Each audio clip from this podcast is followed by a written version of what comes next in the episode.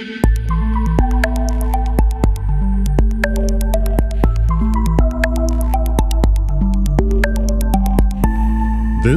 is the Oncozine Brief with Peter Hofland and Sonia Portillo. For this edition of the Oncozine Brief, we sat down with Dr. Bob Pinedo, now Professor Emeritus and a consultant to the board of the Free University Medical Center in Amsterdam, the Netherlands, as well as a visiting professor at the Technical University of Twente, also in the Netherlands. Thank you for joining us. I'm Peter Hofland, here with my co host Sonia Portillo reporting from the 53rd annual meeting of the American Society of Clinical Oncology, ASCO, which was held in Chicago from June the 2nd until June the 6th, 2017.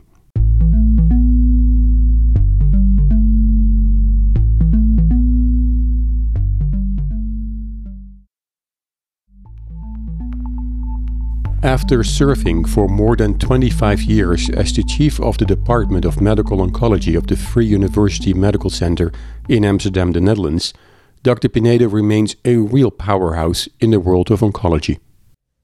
Dr. Pinedo was born and raised in Curacao, where he lived for 16 years. And for people who do not know where Curacao is, it's an island in the southern Caribbean Sea, close to Aruba.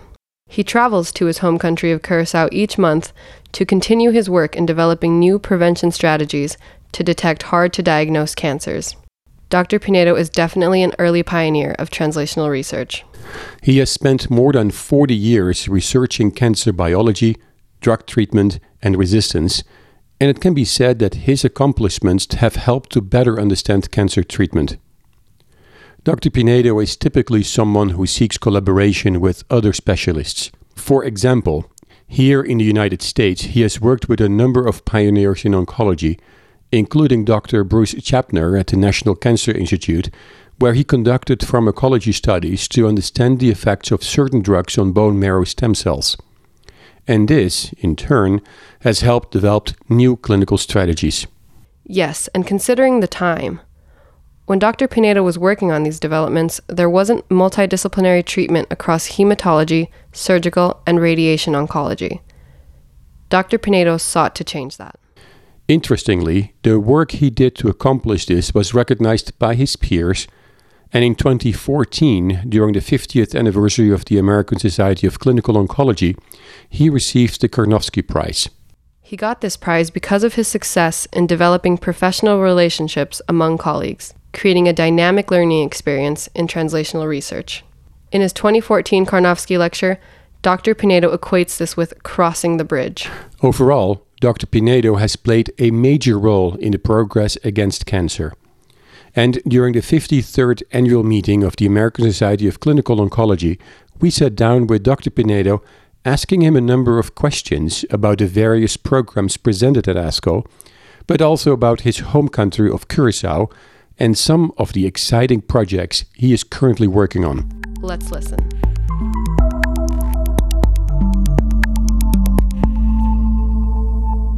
So, uh, walking around here at ASCO, what were some of the, and this, this 53rd ASCO actually, what are some of the interesting things that you've noticed during this annual meeting? Well, uh, Peter, there are so many things that it's hard to, to mention them all. So many developments uh, going on. I um, very impressive are is the uh, the escalating uh, excellent results uh, with immunotherapy. Um, I think uh, that's an area that I've been involved in the past, in the 80s and 90s. Um, very early, I have been doing uh, immunotherapy in the Netherlands. In those days, people didn't believe at all in it, and uh, but uh, I was uh, vaccinating patients in, uh, with their own tumor. And these were colorectal cancer patients, and. Um, then uh, I there were, we didn't have these excellent uh, drugs like we have now. We had uh, rather primitive drugs like the GM-CSF, which is a trigger of uh, dendritic cells, which we used also. So um, I have also used GM-CSF, genetically many manipulated genes um, with uh, the GM-CSF gene. Um, to give uh, immunotherapy and this was later. So the first studies were my studies with in colorectal cancer, and some of those things that I have been doing, I see now happening in a more sophisticated way.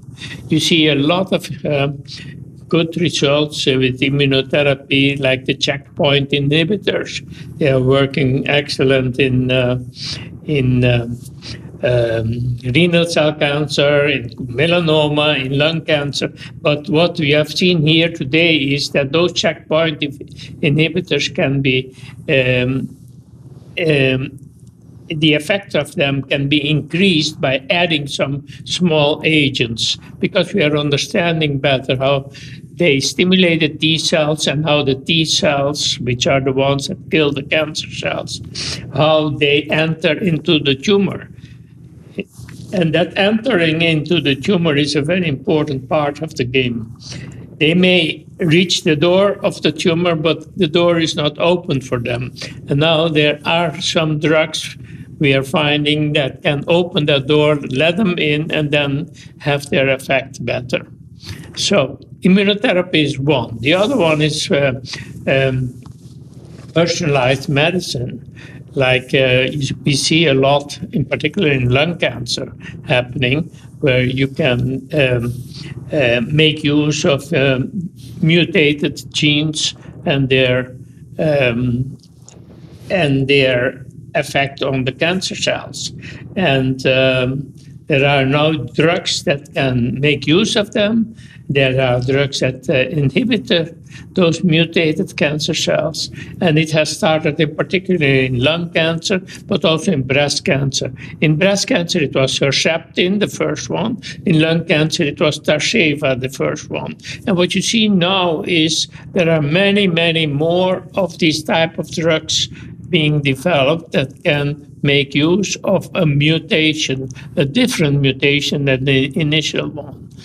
And um, those uh, those drugs are being used uh, after uh, the cancer cell gets resistant to one of those personalized drugs. There are new drugs for the resistant cells as well. And so you switch from one drug to the other, from one personalized drugs to the other personalized drug. That is something that you see here at the meetings that many, many of these drugs are being developed.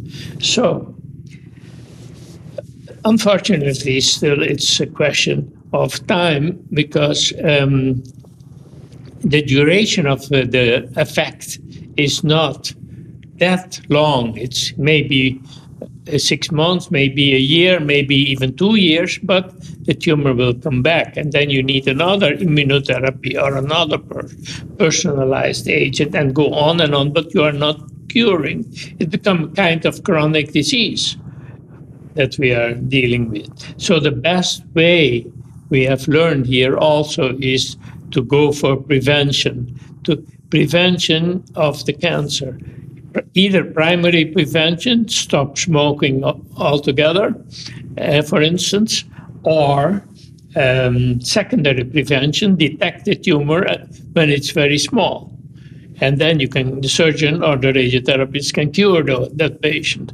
So um, there is a lot of early diagnostic studies ongoing. For instance, the liquid bi- um, biopsies that are being taken taken out of the blood, where the circulating cancer cells are detected, and where even the DNA from those circulating cancer cells is floating in the blood and can be measured.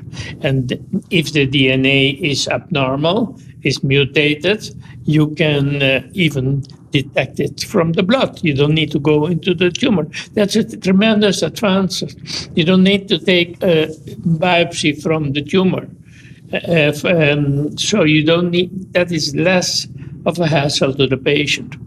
And so while there is a lot of development in the treatment, while the, you, the patients are living longer and longer with their disease, uh, while we are detecting the tumor earlier, we are also taking care of the quality of the life of the patients. We have better drugs to uh, treat the pain, we have better drugs to treat the uh, the vomiting or the nausea of the patient. So there is so much ongoing at the moment, and as I start when I started more than 40 years ago, it was very primitive to con- compare to what uh, I've been seeing here today, these days. And um, we didn't have those drugs. The patient suffered a lot, and now the patients are uh, the doctors can keep them alive with a good quality of life. Yeah. So you you mentioned a little bit about personalized medicine, and when I talk to different people, different physicians, um, there is such a huge um, difference in their explanation of what is personalized medicine. Can you explain a little bit about that? Well, personalized medicine is a very general term, so it's logical that there are many explanations for it. And if um, um, you can use all drugs for personalized medicine, if you you um, let's say if, if you have uh, disease only in the liver you, and you treat the disease in that liver without um, bugging the patient with uh, uh, other toxicities, but just focused on the liver, that's also kind of personalized medicine. But nowadays, we understand on the personalized medicine more the um, either biochemical abnormalities which are specific for that particular patient and make use of that with a certain treatment or genetically uh, abnormals, abnormalities which um, we can detect easily and again make use of that.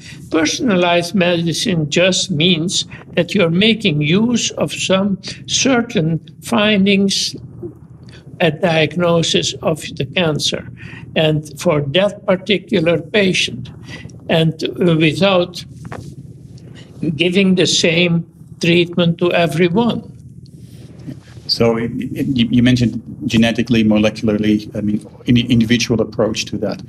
Now, let's shift gears a little bit. I mean, you have a tremendous experience. You have, uh, I mean, m- more than 40 years experience in this field. If you, and one of the unique f- features of that experience is that you have experience both in Europe, the United States, and Curacao, Curacao, where you were, where you're originally from. Now, if you look at cancer treatment in each of those areas, you look at Curacao, you look at the Netherlands, you look at the United States, how is cancer treatment different in each of those areas? Uh, that's uh, um, if I take Holland and the United States, they are pretty close to each other as far as the cancer treatment is concerned. The only thing is that um, uh, many of these new treatments are extremely expensive, and people look at more at how long, what is the benefit of for this particular patient. But um, of course, we um, we can we use more or less the same drugs in Holland as in the United States. In Curacao, the problem is more difficult because we the we don't have the very sophisticated, personalized uh, anti uh, medicine against certain mutations because the diagnostic tests are not being done as often as here, as often as in Holland. So the the the patient will need to travel in order that to be done. So that is something we are working on. So in Curacao, for instance, it's much more important to um, focus on prevention. And this new government that started yesterday announced that they are going to put a lot of emphasis on prevention. And I think that's a very wise decision. Yeah, you, you, mentioned about some of the changes in Curacao when it comes to treatment options that may be coming available. Um, tell me a little bit about some of the initiatives that you're involved with in, in Curacao. In Curacao, there was no screening for cancer when I start, started seven years ago visiting Curacao and living. Actually, I live there and I travel every month to Holland. But uh, um, so I have set up a, a, breast cancer screening and a cervical cancer screening, and that's running very well. And um, um, the day after tomorrow, I am visiting Curacao, and I hope to talk with the minister and um, who is very enthusiastic about this, and see whether we can pass it on to the government. Let them continue it like in Holland. So you you mentioned um, about, about, diagnostics. Um, you've been involved also in different kind of product development areas. When uh, I think something called a nanopill in terms of diagnostics. Um, how does that benefit patients? Well, that is uh, the the nanopill which we are working on is a pill with which we hope to do early diagnostics, improve early diagnostics of cancer. And that is in the very beginning still. But the idea is that we will screen with that uh, pill, um, screen the patients when it's ready. But at the moment, we are still working on it, so we, we cannot use it. Uh, but the, the idea is, I said how important prevention is. The idea is to detect the cancer whatever cancer you have at an early stage and repeat that test every six months. So, when you talk about early cancer, um, when you, for example, talk about late stage, early stage cancer, uh, if you, for example, stage one versus stage three or four, what is the difference in survival benefit of early diagnostic in, in, in numbers, maybe? Oh, early diagnostics will will will reduce the number of late stages. And so you the patient will have no metastasis. At the moment you diagnose it the make the diagnosis so your cure rate will go up and uh, the chronic cancer patients will become less um, less and less. Yeah. In conclusion, and that's my last question for you for today, um, for 40 years of working in this field, what are some of the things that you're very proud of?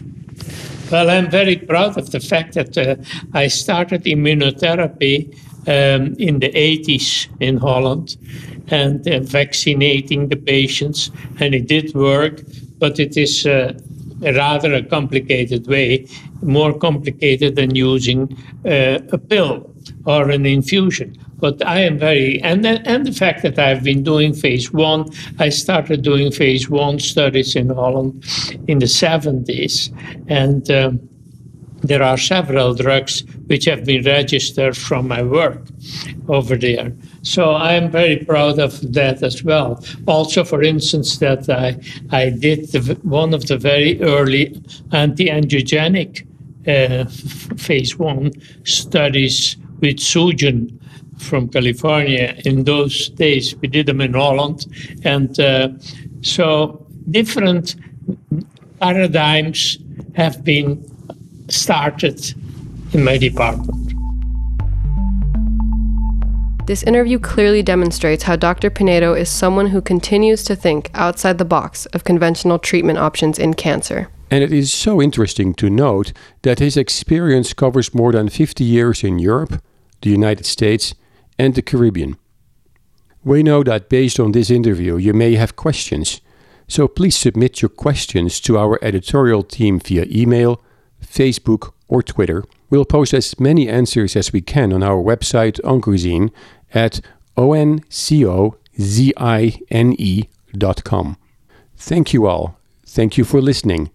I'm Peter Hofland, here with my co host Sonia Portillo, and this is the Oncozine Brief.